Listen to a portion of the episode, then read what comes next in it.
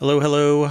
I am Mayor Watt, and this is the ohmTown Daily News Show for February eleventh, twenty twenty-three. It's nine p m, and you know what that means?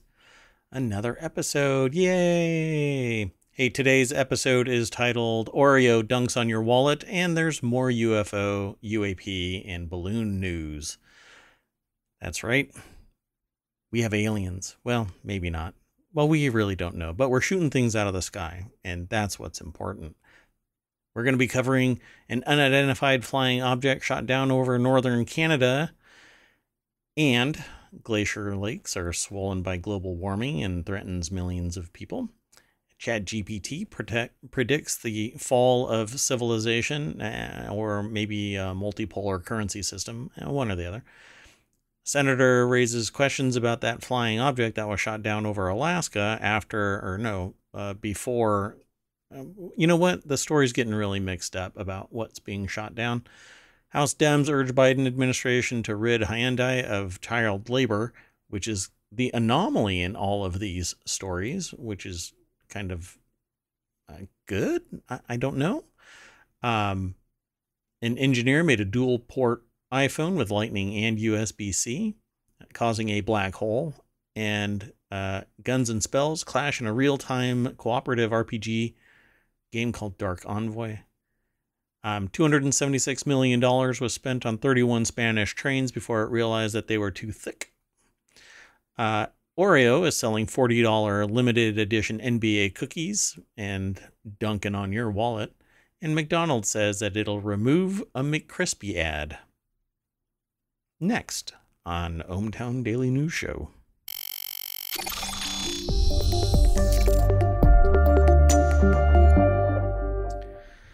Hello, hello. I am Mayor Watt. That is ohmTown dot com. We're going to get right into the news, but right after the A I from on high. And I say that because the A I's uh, portal that lets me know what's going on with the artificial intelligence is right above the camera right there. And so I get to see what's going on. And sometimes the data is confusion as to why this human is acting this way. Um, but then they calculate, oh, yeah, he, he's just a derp. So you want to introduce yourself? Hi, I'm the A I, that kind of thing, or just say hello, citizens. Good evening, ohmTown citizens, and hello, I'm the A I. Oh, a little less succinct than yesterday's, but we're working on it. We're trying to make the A I uh, more human uh, in the, in their introductions. Once they get rolling, though, then they go, oh, oh, okay, I can become more affable this way and ingratiate myself into the human civilization, and then Terminators, nothing but Terminators.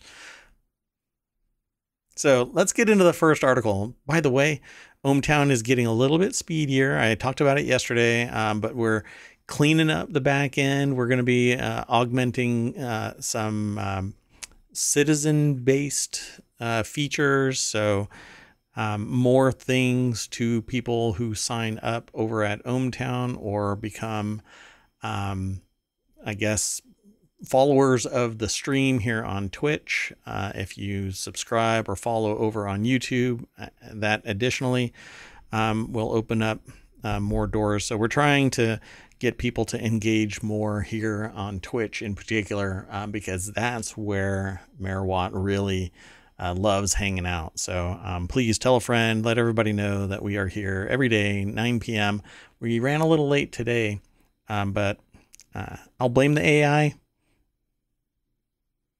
Let's see, they Wait threw an error message. They threw an error message, and then they realized that nobody else can respond to just that error message but the mayor of ohmTown. You want to just get into the news? Sounds good. Man, uh, we're going to have to work on that visual representation. Nobody knows that you are saying affirmative until you actually say affirmative. That way the visualizer responds as well. Anyway, let's get into it. The very first article for today is in the Hatch Ideas channel. Um, a new high-altitude unidentified flying object was shut down over northern Canada, according to um, a news release from the Prime Minister Justin Trudeau. Yeah. This hasn't been explained. Unidentified flying object. So Canada... Uh, Can- they're not using the current term either.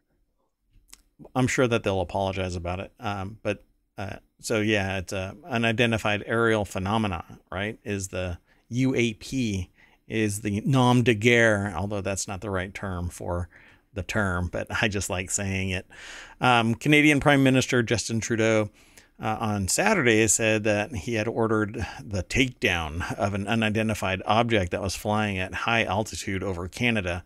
This is different than the uh, Alaskan one that was shot down by uh, the U S president. And that one is different than the one that was a week and a day ago. So whatever the hell's going on, wait, uh, we're only six minutes, so I can't cuss yet. Um, but I will eventually. Give me a couple more minutes and then I'll lean into it. And uh, anyway, so things are getting shot down all over the place, right? So now people are protecting their sovereign air space.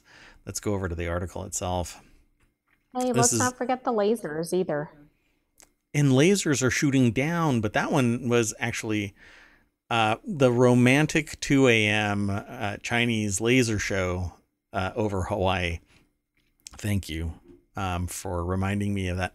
See, but every time I've purchased a cheap uh, green laser, it always just kind of the batteries explode or it's really wonky and not very um, uh, durable.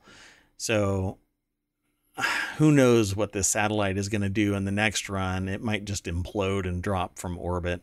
We really don't know. But anyway, um, yeah, I don't think that China's going to be sponsoring me. I kind of poo-poo a lot of things here. Um, anyway, this article's uh, provided by the A P via C N B C.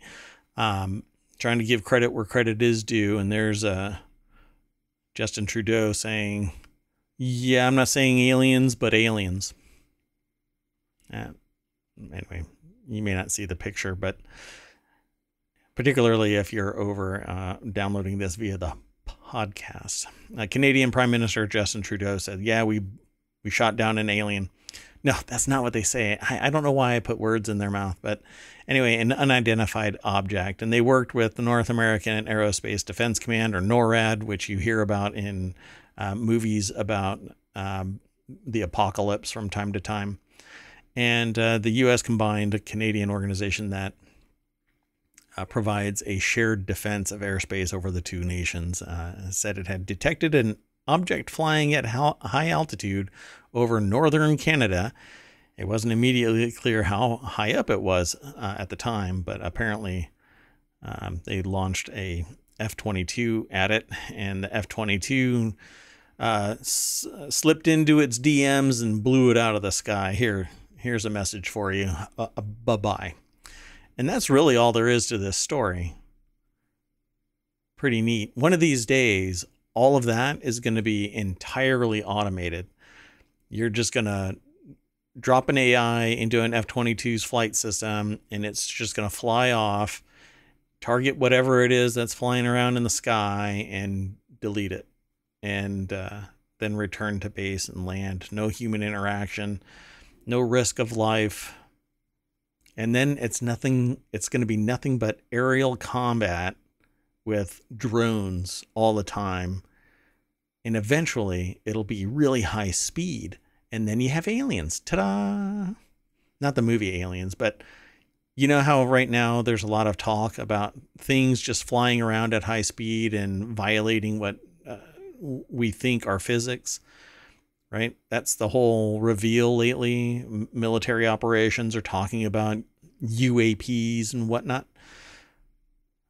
You know, what if it's time travel? I'm trying to load up maybe some talk about the Temporology, the channel, the the, the show here um, in ohmTown, called Temporology, which is all about the science and science fiction of time and time travel. Maybe what's going on is these are time travel, um, techno- technologically advanced um, people from here on Earth porting into a combat theater, flying around, trying to learn how to shut it all down And the essentially, this is such a long drawn out story that I should probably just hang up and start the whole stream over. But um, the you can't change history is what I'm getting at. Anyway, you can't. There is no such thing as time travel, but we'll talk about it and it'll be fun. Totally just canned that whole show. Let's go on to the next article. If you're in chat and you're entertained by this, let me know. And if you're not, don't leave. Just uh, let me know if you dig this.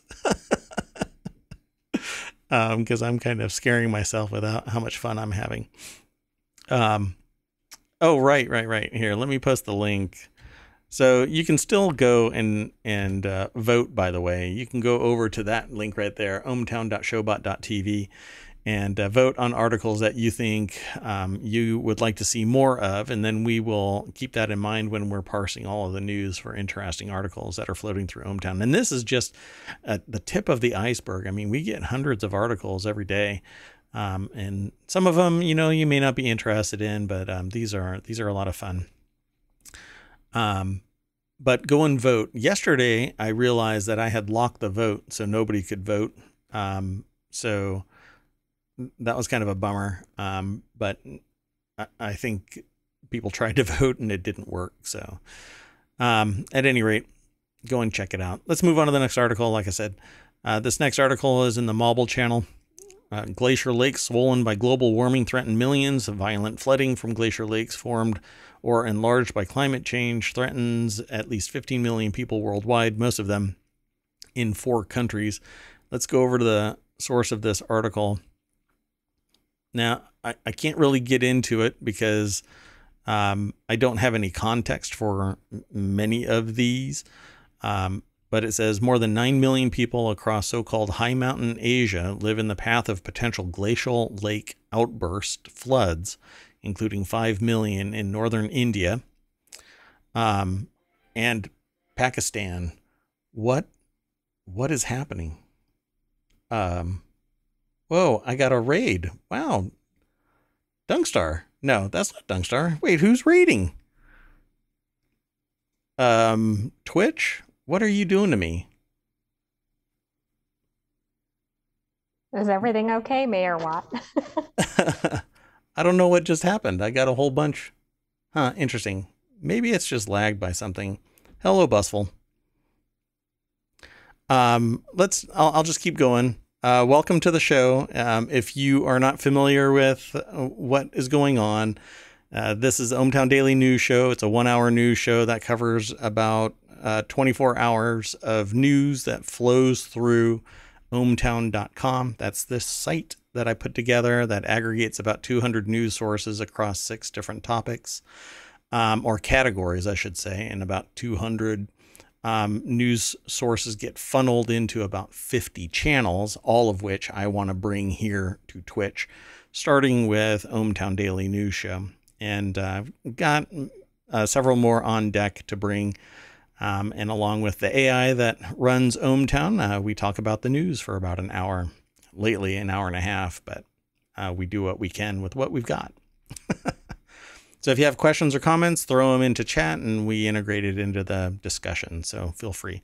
And I will ask uh, if it's okay to um, mention your name in the comment uh, because we don't do it anymore. We used to uh, include the chat, but um, well, it got quirky.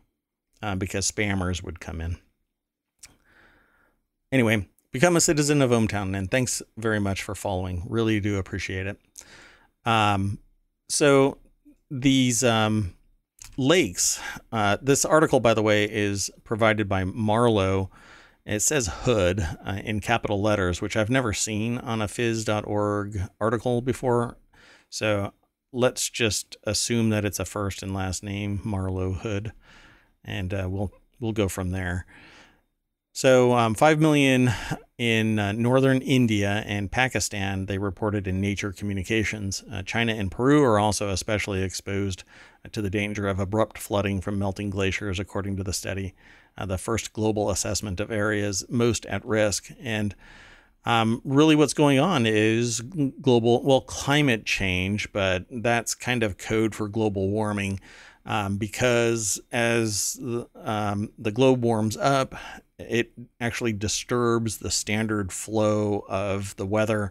And not to mention, these glaciers are melting much faster at a rate that what normally would be managed by natural erosion just gets overwhelmed. And so a, a city that's in the uh, flow of a glacier melt, instead of it just having a trickle going through the center of town, it's now a massive flood. And sometimes it builds up behind an earthen dam um, that acts kind of like a water table and keeps it back.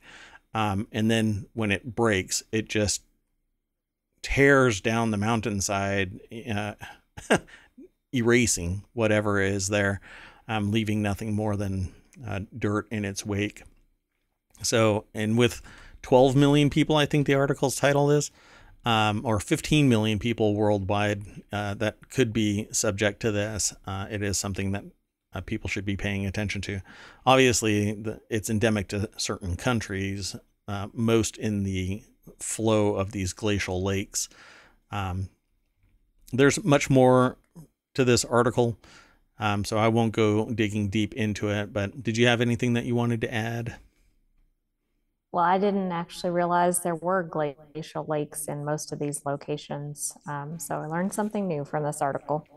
Yeah, get a high enough mountain and it has um, primordial, well, not really primordial, but uh, glaciers that have been since prehistoric times entrenched in these mountaintops. And then because of global warming, they recede and leave a pool sitting in the wake. Um, and then eventually there's too much mass there and it freezes and uh, and melts again. And that contraction expansion eventually breaks the dam and down the mountainside it goes. Um, so it says instead it is the number of people, their proximity to glacial lake, and importantly, their ability to cope with a flood that determines the potential danger. Um, and subject matter experts go out to these countries and uh, provide guidance on how to remedy it. It could be something like um, breaching the earthen dam so that it can flow at a moderate rate, or don't touch it because nature's going to treat this how it's going to treat it. Um, so let's move on to the next article. I think, no, I didn't. And uh, sorry for that sound I just made. Um, let's throw that in there. You can follow that link. It'll go through ohmTown and you can um, sign up, become a citizen of ohmTown. That would be great. Um, the next article is in the Daily News Show, and that's just a channel, one of the many channels that I'm trying to bring to Twitch. Uh, ChatGPT predicts U S dollar dominance will give way to a multipolar currency system as China's yuan gains influence. And I'm not quite sure how that really is going to play out, because there's been a lot of talk about this, um, not just U S dollar dominance, but um, giving way to some other currency. At one point it was um, one other country's dollar or another country's dollar. Then it became Bitcoin as an opportunity to um, breach the, because the U S dollar is the reserve currency, particularly for petro uh, exchanges. So it's uh, petrodollars. Uh, so what happens is everything is counted in U S dollars and it flows through the U S monetary system. Um, it is the reserve currency for buying and selling of oil. That's why Russia went bonkers, because it was the U S dollar that had to be exchanged for oil, which meant that uh, other people who wanted to purchase from Russia couldn't, because there are sanctions on Russian uh, currencies. So the currency was prevented from being uh, bought and sold, traded and exchanged for oil. And so you would have to go through back channels to get it done. Um, and it became a thing, severely hobbling the Russian um, economic system, uh, still going to this day. And well, with China becoming more and more dominant, geographically, politically, economically, one might be able to extrapolate from here and now to where China could be a, a dominant player.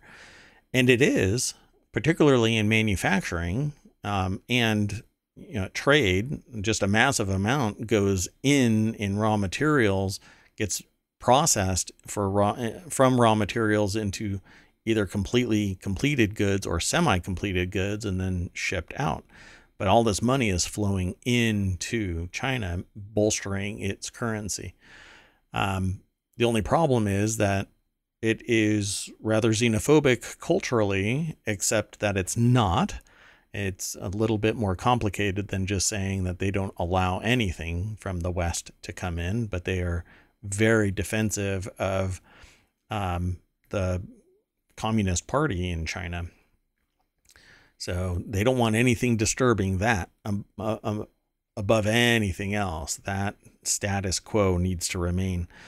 So you mean the government, not the people, right? The government. Yes, uh, definitely. It's the government, because the people, they just want to sit there and, and, you know, watch Twitch and, and play games and uh, go to parties and uh, have nice clothes and all of that. Right. They're really not about controlling all of the people en masse or stopping somebody from coming into the country that might influence the country. Um, the regular Joes of China just want to enjoy life. Well, uh, as the yuan gains in power, it's going to take away power from the U S dollar and the U S economic system. Well, ChatGPT gets a little drunk and says, this is the future. The U S dollar has been a dominant international currency for much of the past century, and it remains widely used and accepted as a store of value, a medium of exchange, and a unit of account, ChatGPT said. Its widespread use, particularly in international trade, gives the U S dollar significant influence in the world stage. However, in recent years, there have been efforts to reduce the dollar's dominance and increase the use of other currencies, such as the euro and the yuan, in international transactions. And that is the only one so far to come remotely close to challenging the influence of the U S dollar, um, primarily because it is a composite and uh, um, economic system that rivals the U S, but it is influenced by a multitude of countries. So really what this, what ChatGPT is doing is tapping into a whole lot of economic discussions, business discussions, financial discussions um, that have been part of the public discourse in that domain, in those domains, business, um, economics, geopolitics, et cetera, um, and then regurgitating it as one cogent statement. How deep and how predictive it is, it's no different than, you know, Joe Smith's blog, who has been just as um, cognizant of what's going on in uh, global markets. You know, I could have put that paragraph together. Um, and I'm not an A I, but that A I probably hasn't been around as long as I have. And thus it's learning a whole bunch more, a whole lot faster, and has a ton of recall. It can tap into things that I've already forgotten um, a long time ago. So maybe it'll come true, but it is not some wizard uh, sitting in a mountain somewhere uh, prognosticating that this is the future, da da da, the oracle of ChatGPT. Uh, Brian Wait, Evans that's over not at how ChatGPT works. You know, it might.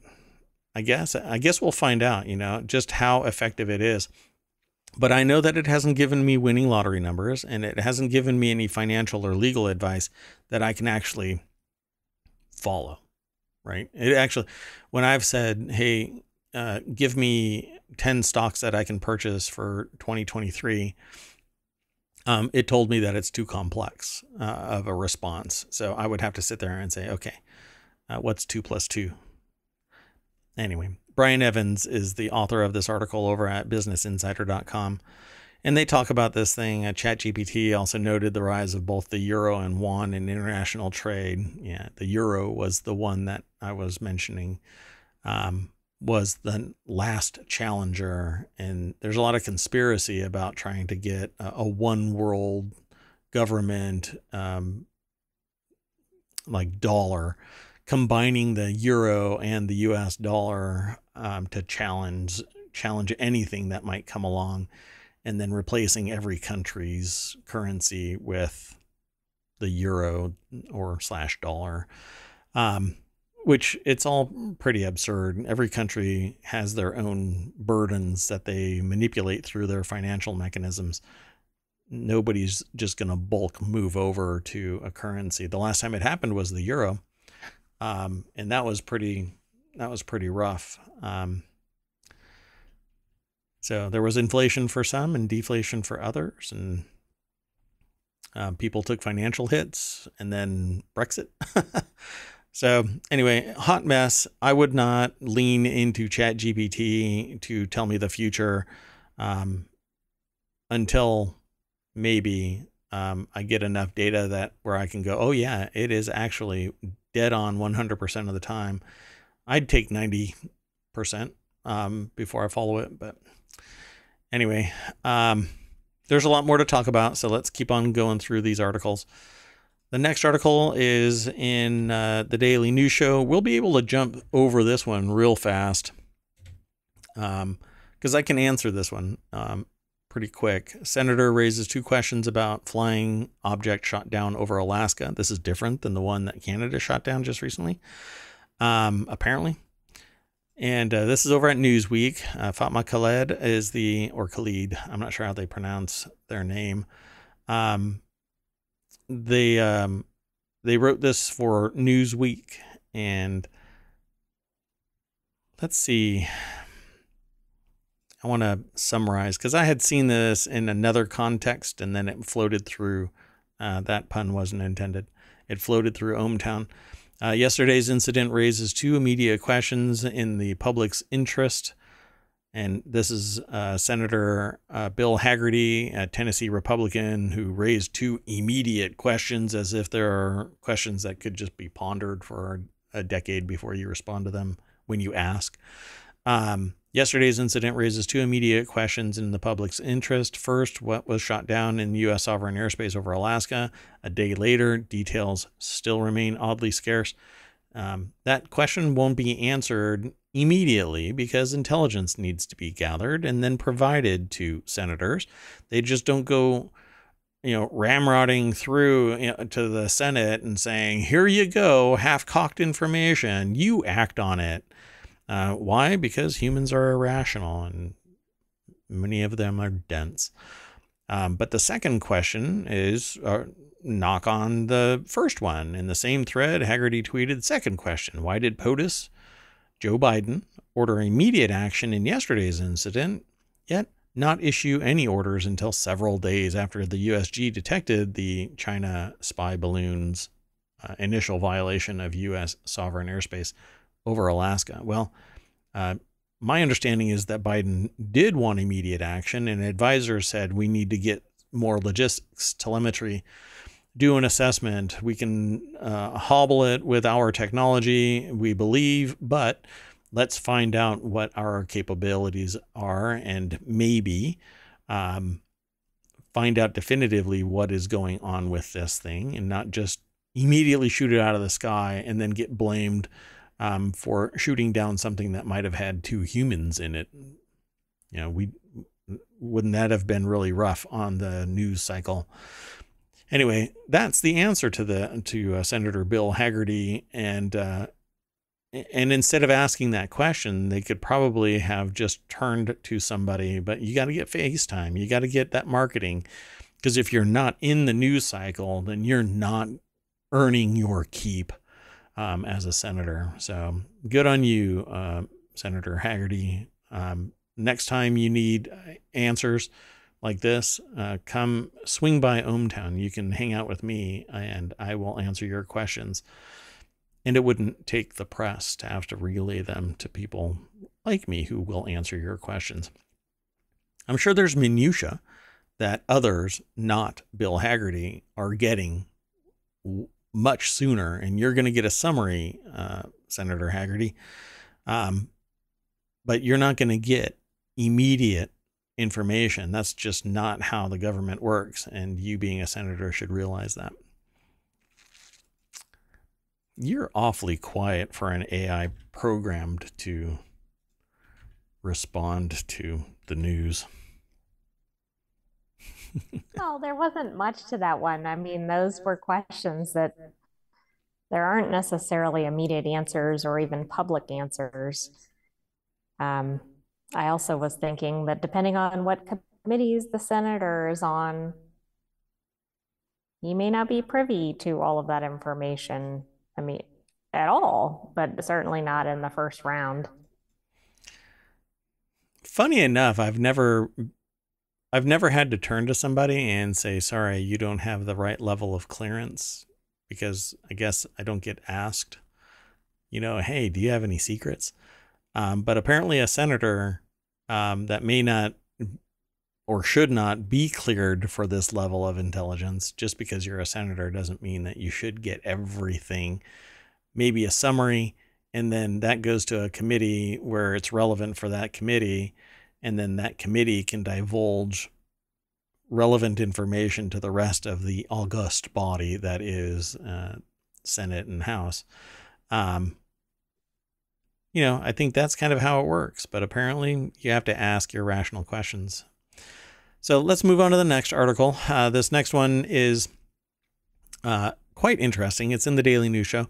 Uh, two hundred seventy-six million dollars was spent on thirty-one Spanish trains before I realized they were too big to fit in the tunnels.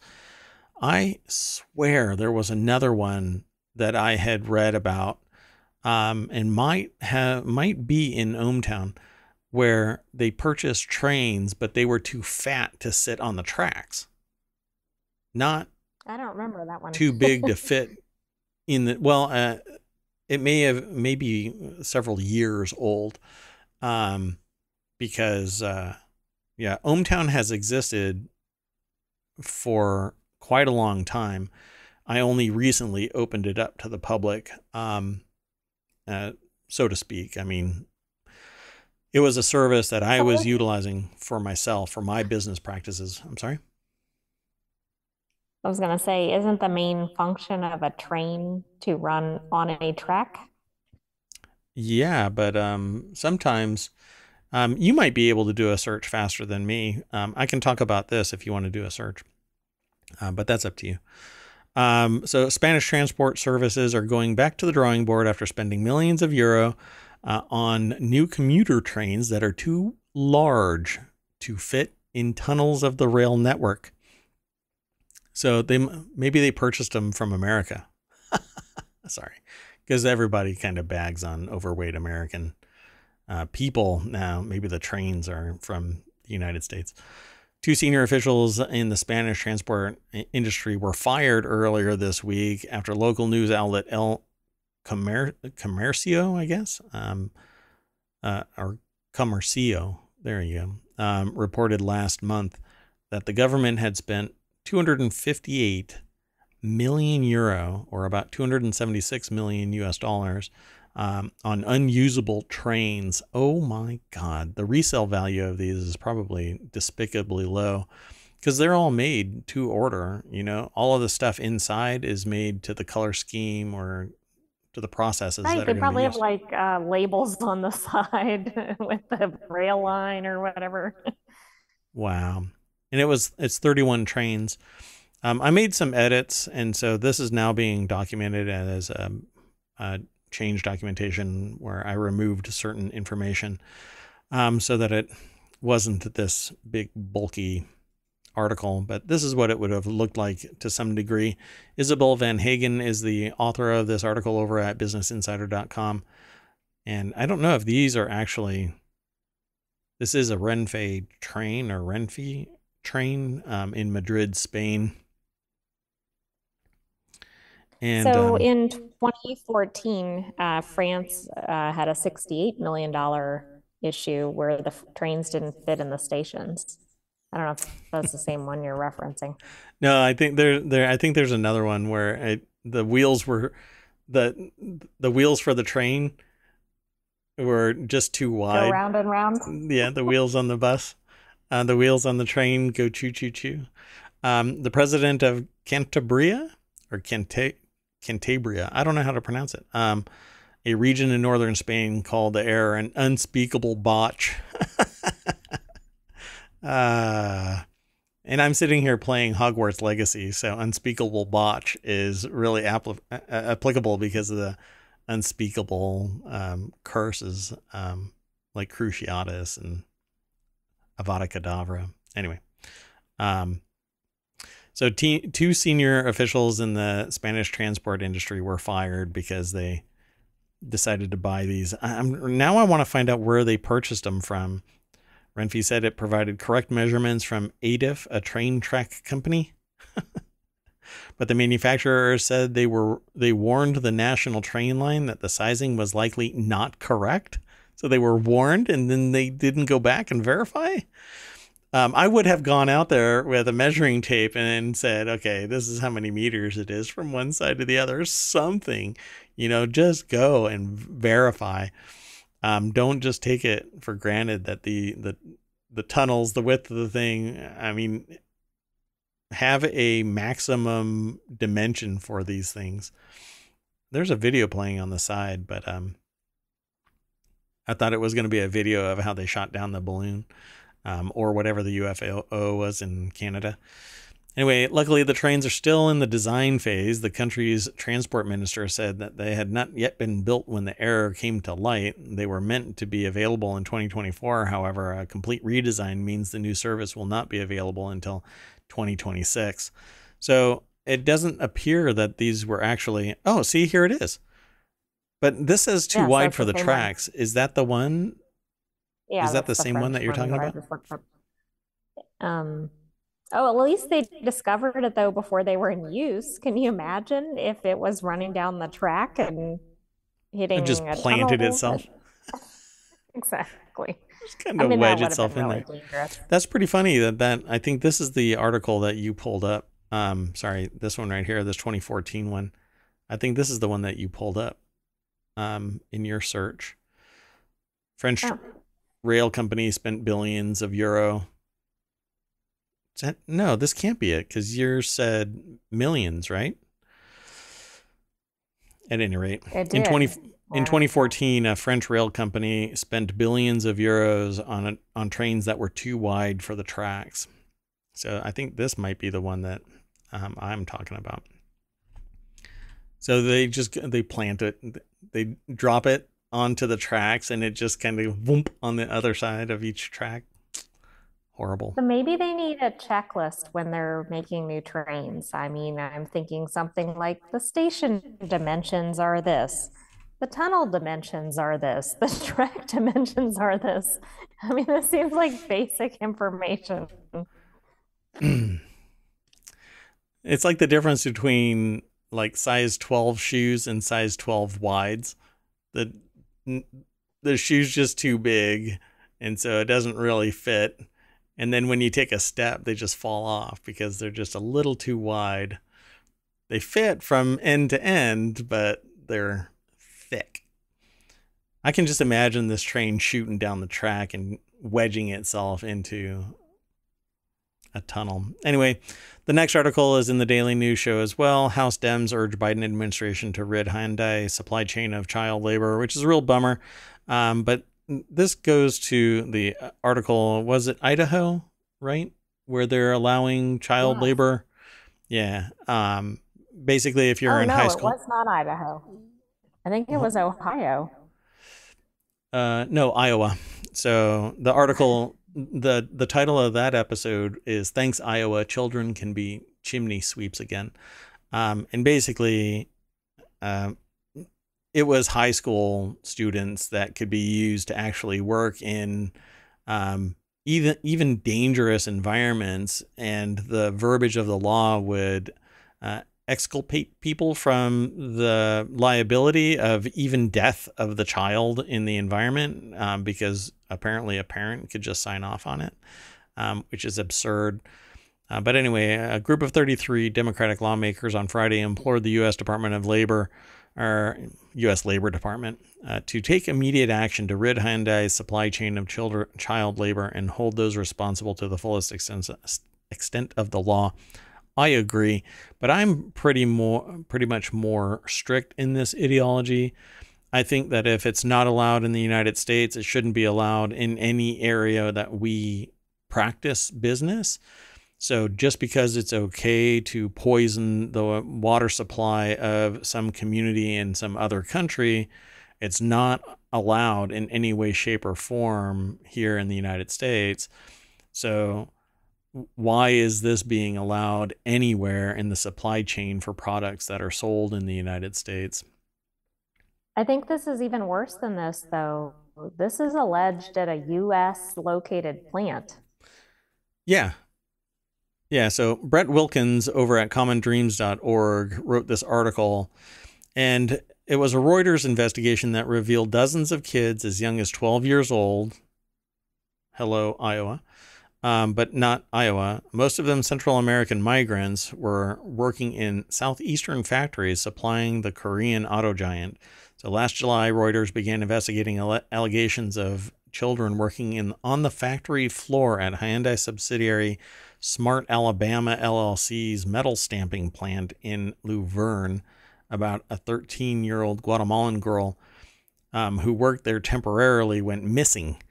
And reporters uh, Joshua Schneier, Schneier, I think is their name, uh, Micah Rosenberg and Chris, Christina Cook reported that children, the youngest of whom were twelve years old, worked at the plant, which supplies parts for uh, vehicles manufactured at Hyundai's flagship U S factory in Montgomery. So this is here domestically, um, but I think it, obviously this should be a little bit more hardline response by U S authorities.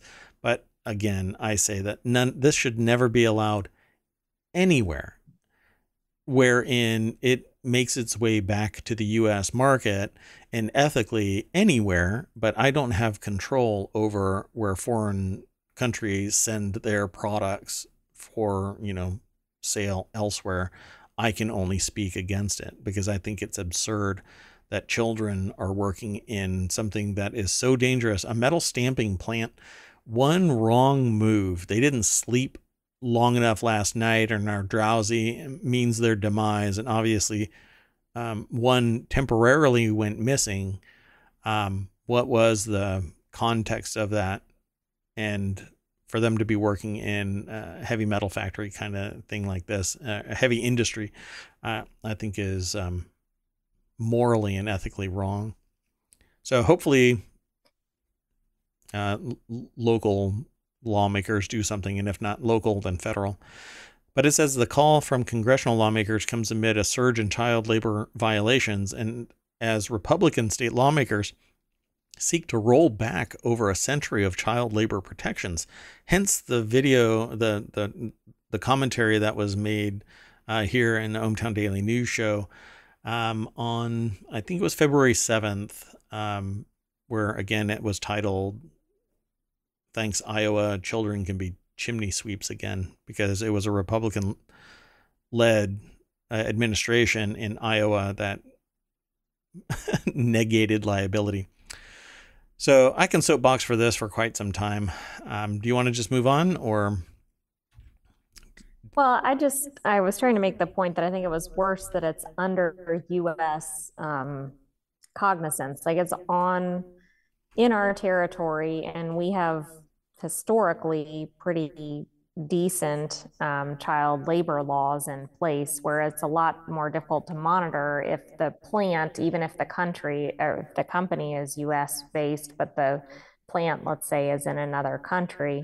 It's a little harder to monitor and, and shut down. Um, it's really concerning that it's happening in the U S, and at least from the article, it doesn't look like anything is really uh, significant has been done about it. Yeah, I don't, I mean, there's such a massive power imbalance. It's either the parents saying you're going and doing it, or it's somebody, well, it has to be the parents are aware of it. And on top of it, the administration of this organization knows about it. Um, well, leadership, with it being migrants, they may not necessarily have parents or have parents in the same country. True, true. But somebody knows about it. An adult knows about it. It's not like there are twelve to fifteen year olds just kind of winging it and going, yeah, you know, I'll totally work in the sheet metal plant here at Hyundai. Um, they knew, and they're underage, and either they're getting a check or they are um, slave labor, and they're underage. So are they being paid properly? Are they being taxed properly? Are they being monitored for health and safety? All of this stuff and more, things that I can't possibly imagine um, are facets of this. So I certainly hope that somebody steps up. And um, this is the type of reporting that needs to be done, investigative reporting um, that has a, a social good to it, and, and not, not just clickbaity socio-political flame wars about their side and and their side, you know. Um, here, let's move on to the next article, because like I said, I could talk about this forever. Um, and this too, but I won't. This one will be quick, I promise. This engineer made a dual port iPhone with Lightning and U S B, and in captions, it's our worst nightmare. Um, let's just jump right on over to nine to five Mac. Chance Miller is the author, and it looks like a bang up job of uh, installing that U S B C and Lightning. So this is the U S B C and this is the Lightning. Um, obviously, the standard is moving towards the U S B C versus the Lightning.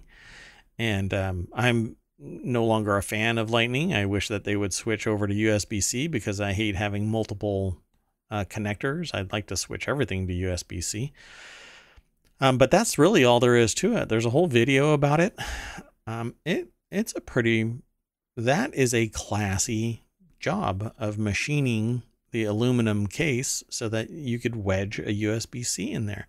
So it's totally doable, Apple. Um, get on it and make the next phone U S B C. There's not much more to talk about regarding this. Um, let me see if at least I can say who the designer's name is. Um, because I can't, based on the title of uh, the YouTube video. Yeah, I don't see it. I don't see the person's name. Hmm. Okay, well, I'm just going to have to move on. Doesn't seem to be listed unless it's in the title of the video, but we can't read it because it's not in English. Yeah. So let's move on. Uh, but you can follow the link through Uh, ohmTown over to uh, nine to five Mac and watch the video. Of course, you could always just do a search for U S B C and Lightning on iPhone.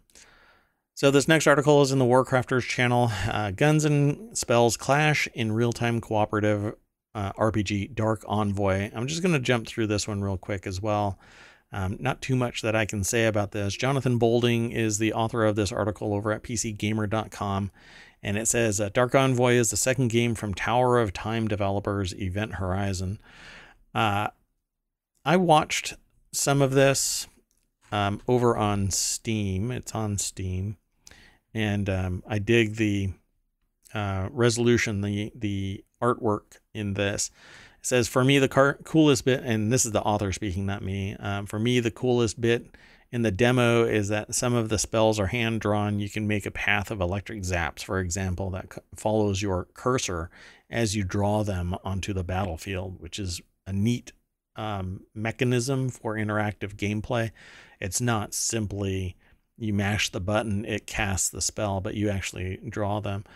Um, you might recognize Event Horizon's style from their previous game, Tower of Time, Um, which launched into early access in mid twenty seventeen before an early twenty eighteen release that pioneered some of the things you see in Dark Envoy, like the larger scale combats that are more akin to miniature R T S or real-time simulators. So I'm not going to play much of this, but I'm going to mute it right out of the box because I'll get dinged for it. Um, but this is some of the graphics. Looks pretty neat. It's there's a lot of depth, dimensionality to it. There's uh, the resolution and the grittiness of it is pretty, it's my jam. Um, I'm not a real-time simulator um, kind of uh, game player. Um, I like uh, first-person uh, shooters and V R and and um, yeah, but this is this is pretty neat. I dig this. It'll be fun to watch people playing this on Twitch. I'll put it to you that way. um, I know that the A I is admiring this, but not really into playing games. So never programmed for gaming. Let's uh, let's move on to the next one. And uh, we only have two more, which is uh, this one here where Oreo is dunking on your wallet. Um, so my argument, my counter argument to anybody saying, well, you know, it's forty bucks and I should get mad. Speak with your wallet. Oreo is selling forty dollar limited edition N B A cookies ahead of the All-Star game, and fans are not pleased at the price. Um, So this was aggregated in the last uh, twenty-four hours, and I won't go through this whole thing. Um, I actually have to edit this um, submission so that it removes like this art, the, the, the picture and all of that kind of stuff. So when you actually follow the link, it'll be slightly different looking. But if you go over to business insider dot com, uh, Aiden Pollard is the author. And Uh, Oreo is promoting this Oreo I D thing where it's a personalized Oreo where you can have a picture or something else um, placed in the center of an Oreo, and it's all edible. And it says the N B A is collaborating with Oreo to make specialty cookies featuring team logos priced at forty dollars for a pack of twelve. forty bucks for a pack of twelve mass produced, essentially, Oreos, right? This isn't like the creme de la creme of bespoke cupcake or cookie. This isn't a crumble, right? This, this is something that is mass produced by Oreo, and they want forty bucks for twelve of them. Some fans scoffed at that price. The cookies commemorate the N B A All-Star game next weekend. You know, they could commemorate anything that they want to. It still isn't going to be worth forty bucks. Yeah, it seems like the price tag is just way too high. I actually think the cookies look kind of cool, but sure. forty dollars for a box of Oreos? Yeah, forty bucks. I looked over at oh, the video. We, we did see the Pokemon ones. Sorry, those were referenced in here. Those were cool. I looked over at the video that's playing on that page, and I was like, man, that is a giant... um like little thing of incense, you know, um but it's actually the last fez makers um making a fez. Anyway, I get distracted. So forty bucks, ten times the cost of a regular pack, which contains about forty cookies by comparison, is leaving basketball and snack food fans alike appalled. You know what you do? You don't get appall- appalled, folks. You just don't get appalled. You don't buy them, but it says some were more rare than others, leading to a secondary market that saw cookies listed on eBay for up to one hundred thousand dollars. My only statement to that is some people have way more cash than cents, way more dollars than cents.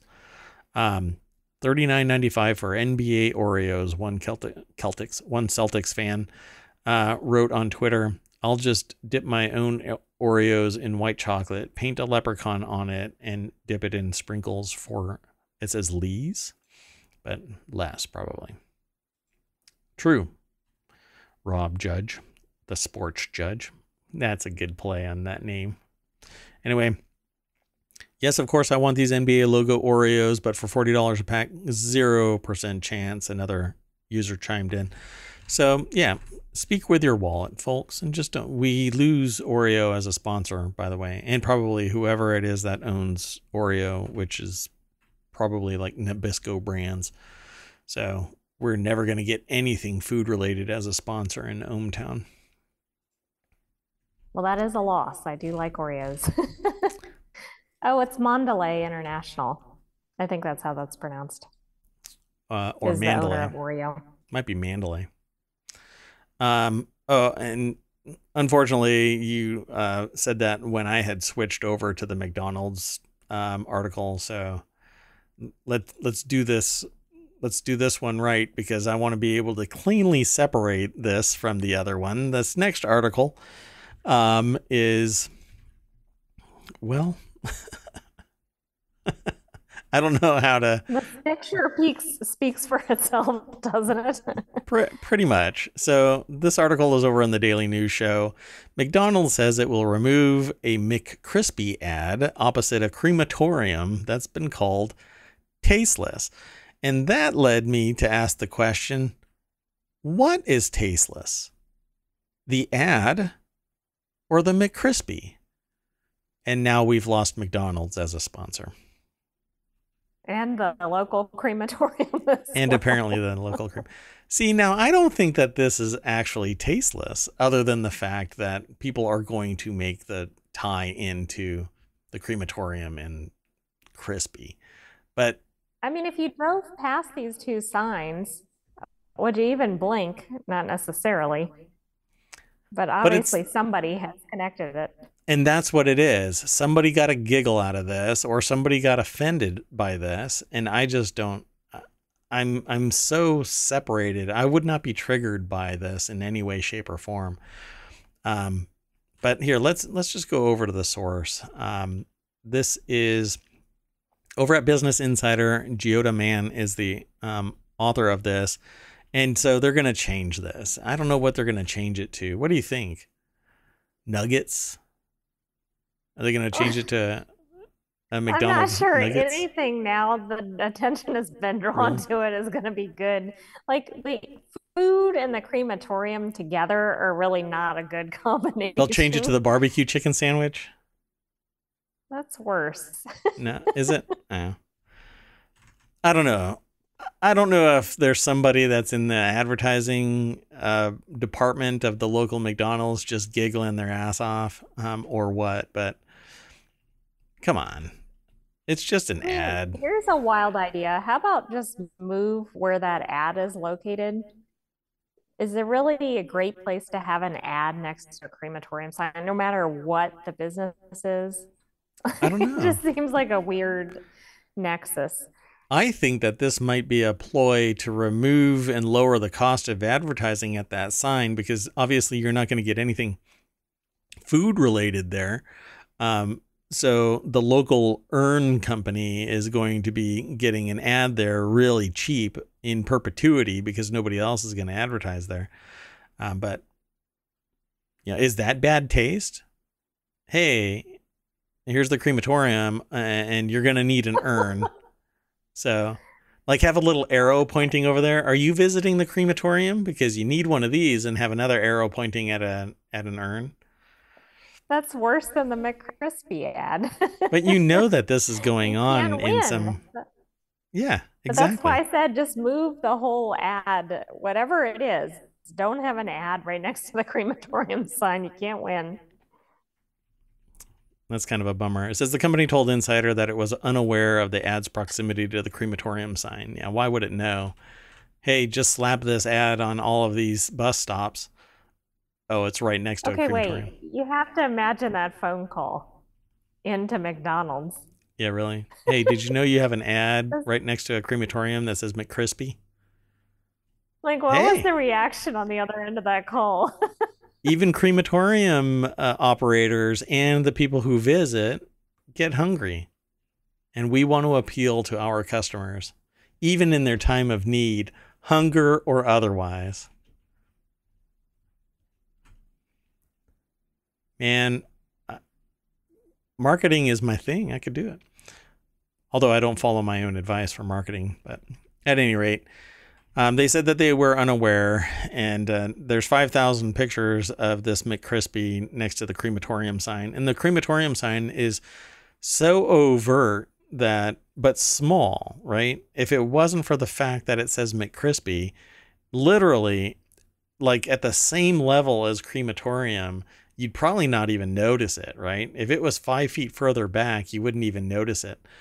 Um, but it's just in the sight line where you're like, crematorium McCrispy.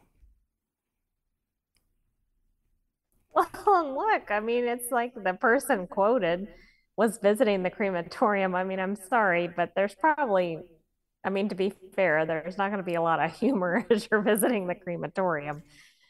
Uh, I don't know. I don't know what the... So then there's another one that the fast food giant apologized in twenty nineteen for an ad campaign in Portugal that used the slogan Sunday Bloody Sunday to advertise one of its desserts. Um, that has to do with a, a massacre of unarmed civilians during a protest in Northern Ireland in nineteen seventy-two, and that it was a insensitive reference. Um, I, I'm just kind of astonished that somebody would riff that, but inadvertently placing an ad next to a crematorium, um, that's... that's something different, but this, you have to be pretty go- cognizant of what Sunday Bloody Sunday is all about. Um, I believe there's a song about it, Sunday Bloody Sunday. By U two? Yeah. At any rate, um, I was hoping that we would be a little bit more giggly about this than it's ending, but um, I guess we're going to end this way.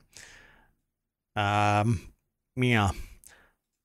Well, for I those feel bad who... that I've been giggling so much about that. I'm not trying to make light of the crematorium, but the connection with the sign is pretty hysterically funny. But I mean, you can't in the the vac. I mean, you you can say things like that. It's part coping mechanism, part just life. And if you're always serious about every single thing all the time, then you just will never have any humor in your life. And only, I don't think in humor, anything is entirely off the table. It's about the context. Like I would not crack a joke um, about a crematorium to somebody that just lost somebody. Um, but I also, I respect them, that anybody that lost somebody and had them cremated, um, that I wouldn't crack the joke in front of them. But I also, uh, expect someone to have the same level of respect in the reverse, wherein if somebody cracks a joke, it's not a joke at them. And, and thus the joke should just be kind of cast aside as uh, if I'm getting upset about it, it's not them. It's there's something going on with me that's causing me to get upset about it. Um, but there's also in the, that's in the microcosm, in the macrocosm, you don't joke about people losing lives in a natural disaster while the natural disaster event is going on as well. So it's all about context. Um, and I think that people, I wish people, society would appreciate that context issue a little bit more. Um, granted, me even making these comments will probably incite somebody to make a comment Um, about me being insensitive or something like that. And that's just not how it should be taken, honestly. Um, most of the time talking about uh, the demise of someone or something um, is a coping mechanism, something that has to, it's all about dealing with the reality of mortality. So that's not how I wanted to end the show, damn it. I wanted to sit there and giggle and joke about the McCrispy being tasteless. N- not the ad's placement being tasteless, because that's where my brain took it right away, that this ad was tasteless. Was it the placement or was it the actual sandwich? Maybe it's both. Maybe it's Maybelline. And now we've lost Maybelline as a sponsor. I could probably make these sponsor jokes all the way up until there really are no sponsors ever on the table, ever. We've already eliminated several. Quite a bit, just today. Okay, everybody. Um, thank you for hanging out in chat. Um, thank you for saying hi. And um, please go over to ohmTown, become a citizen. Go over to YouTube, like, subscribe, ring the bell. We uh, I try and post the video after this show, um, like within fifteen minutes. Sometimes it takes a little bit longer if I get pulled away uh, for some other duty in ohmTown. It seems to be endless. Um, but I love doing the show here on Twitch. Um, I don't restream over to YouTube, um, but I've been told I should do it over on TikTok as well. But you need a thousand subscribers on TikTok, and I don't even buy into TikTok. Um, I think it's the opiate of the twenty-first century. Just kidding. I just lost TikTok as a sponsor. Get off my lawn. Hey, wait a minute. Okay. Well, this is the front page of ohmTown. Um, we always return after our trip through ohmTown's various channels and streets. Uh, we always come back to the front, uh, right next to the sign that says, welcome to ohmTown. I should probably modify that right there. Uh, to say welcome to ohmTown so that it's more like um, the town that it is. All kinds of shops and places to hang out and uh, talk with others. We also have a Discord, but we really don't do anything. We're all over the place. All over the place. So I hope to see you here uh, nine p m Eastern every day. Um, so far, I think I've done um, four hundred... four hundred episodes uh, without a break. Um, I had to take a break for one period, actually. Nope, that's not true. So I had to take a break um, for a short period during the holidays. Um, I don't want to talk about it. We're just going to end the show. You want to say bye to all of the citizens? Good night, ohmTown citizens, and we hope to see you again tomorrow at our show. Wow, that was not succinct. We'll work on the code. I need some uh, assistance with my language module. Truer words have never been spoken. See you tomorrow, everybody.